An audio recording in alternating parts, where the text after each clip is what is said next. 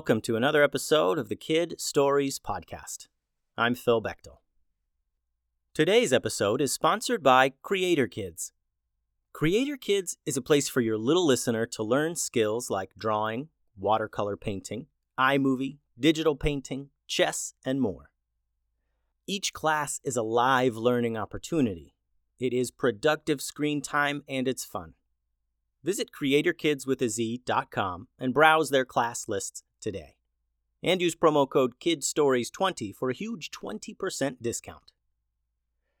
Now on to some shoutouts. Savannah from Melbourne continues to share the coolest drawings featuring different things from the Valley Town series. Those drawings are awesome, Savannah. If you were a character in the Valley, you'd be a shape shifting wizard who can turn into any animal. Thanks for listening, Savannah. Heidi, Rue, and Ford from Massachusetts like to listen on long road trips. I love their drawings of Steve the Goblin King and the Tree Beast. I think if you three were characters in the valley, you'd be the protectors of the tiny islands. And you would work to protect miniature islands with miniature people and animals living on them. Thanks for listening, Heidi, Rue, and Ford. This episode is titled Manticore Part 6, and I want to again thank Finn and Weston two actual real life brothers who came up with most of the ideas for this series. They came up with so many ideas, in fact, that I was not able to squeeze them all in. Thanks, Finn and Weston. You two are awesome. The brothers were surrounded by manticores, beasts with the bodies of a lion, giant scorpion tails, the faces of a human, and, and some even had wings. Three manticores chased Finn about the stony chamber. Finn leaped off the wall, flipping over the manticores and proving too quick for their charging attacks. Weston was atop the statue of the giant manticore in the center of the room. He tossed exploding goofballs down among the two manticores below. The beasts snapped at him with their powerful jaws and jabbed at him with their poisoned scorpion tails. He began hopping to avoid their swipes and stabs. A few well aimed goofball bombs knocked the manticore away from the statue, buying him some time. He turned to see Finn running toward him, hoping to take the high ground on the statue as well. Finn was halfway to the statue when one of the manticore that had been knocked away by the goofball explosion scrambled to its feet and stabbed at Finn from behind. Finn!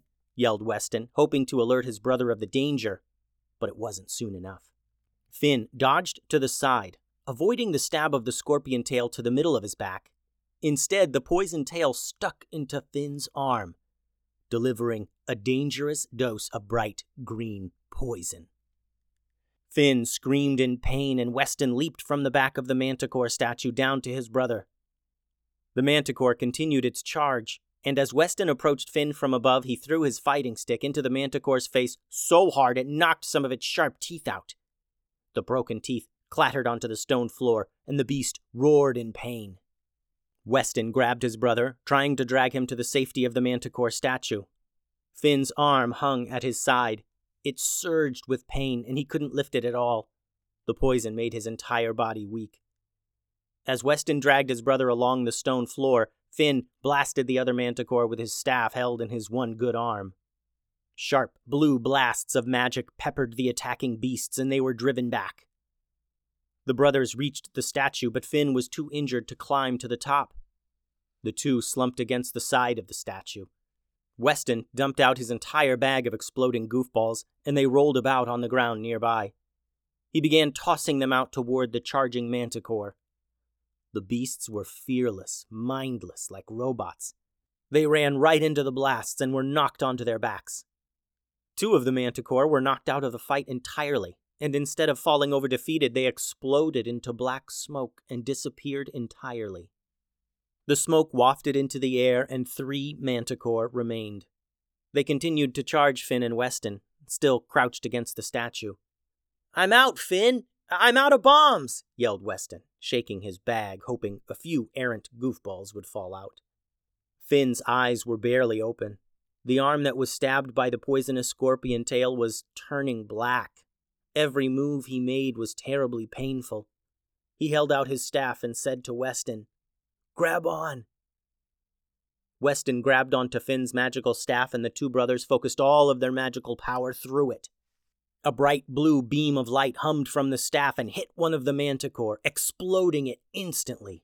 The blast was so powerful that the other manticore charging them was disintegrated as well, and they both disappeared into a large cloud of black smoke. Finn dropped his staff to the ground and it shattered into many pieces. Smoking and broken from the intense blast of magic the brothers channeled through it. Finn slumped to the ground, in too much pain to move. Weston gasped and looked out among the stone chamber they were in. He considered the events in his mind, remembering the four manticore that had been defeated. Four manticore, four manticore. Then he remembered there were five. Just then he heard a soft growl from above. He looked up, and on top of the statue was the fifth manticore, mouth open, drool dripping down. Weston scrambled away and heard the manticore chasing him. He held one fighting stick and reached into his remaining bag to grab something to help him in this battle. Before he could grab anything useful, though, the manticore swiped its huge lion paw at Weston. Its claws ripped the strap of the bag, and Weston dropped it on the floor. All the useful items the heroes of the valley had given them spilled out onto the floor. Weston leaned forward to try and grab something, anything, to help him in this battle. But the manticore was charging ahead, and he had to run off, leaving all the powerful items useless on the ground. Weston had to finish off this manticore with only one fighting stick. He leaped and dodged and rolled to avoid the stabbing poison scorpion tail. But the manticore was faster. Much faster. And Weston couldn't escape him for much longer. Finally, the manticore had Weston cornered. It leaped and bit at Weston, he held out his fighting stick in defense, and the manticore chomped down hard, snapping the stick in its mouth. The hard wood splintered, leaving sharp edges where it broke off. The manticore stabbed at Weston hard with his scorpion tail, and Weston leaned to one side. The poison tip smashed into the rock wall, stuck for just a moment. Weston used this opportunity to climb onto the manticore tail and leap onto its back. He jumped into the air and brought the sharp end of the fighting stick down into the manticore's back with all his strength. The manticore roared and poofed into a cloud of thick, black smoke. Weston fell through the smoke onto the ground, gasping and heaving, out of breath. Weston gathered all the magical items scattered on the ground near his bag and limped to where his brother lay. He sifted through the items, trying to find something to help Finn. As he opened pouches and potion bottles, searching for a healing tonic, the statue they were huddled next to came to life. The stone rumbled, and the manticore stood up. This king manticore was so large that each paw it placed on the ground made a boom sound.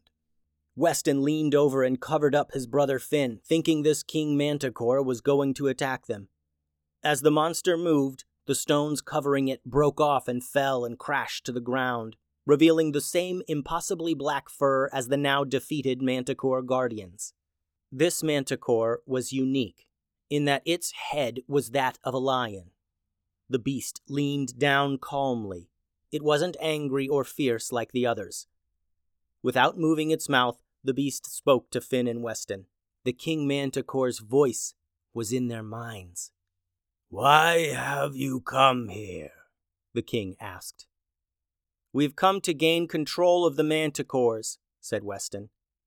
For what purpose do you seek control? asked the king. The manticores have stolen all the Goldmane lions and teleported them to their underwater island. I think they've been doing it with other animals too, said Weston. The manticore mean no harm. Without a leader, they simply strive to expand their domain, explained the king. They are populating their island with beneficial creatures to maintain a thriving ecosystem. As their new leader, what will you have them do? Weston paused for a moment. Well, I guess I don't know exactly, me and my brother were supposed to figure it out, but he got poisoned and. Weston then looked to his brother lying on the ground next to him. He was still breathing, but his eyes were closed. The arm that got stung was completely black, and the discoloration was spreading to the rest of his body. The king manticore lumbered closer to Finn, putting his face right next to the boy. The giant, lion headed beast began licking the injury, licking his arm where he had been stung.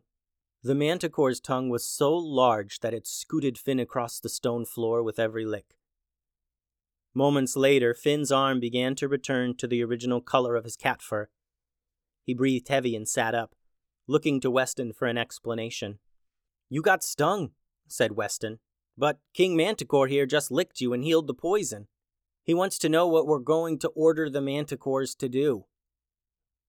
We need to relocate them to another island, said Finn, in a tired voice, and tell them to stop stealing creatures. I see, said the King Manticore. I grant you power over the manticore species. Everyone will do as you command. You can now speak to them as I am speaking to you now. Do right by them.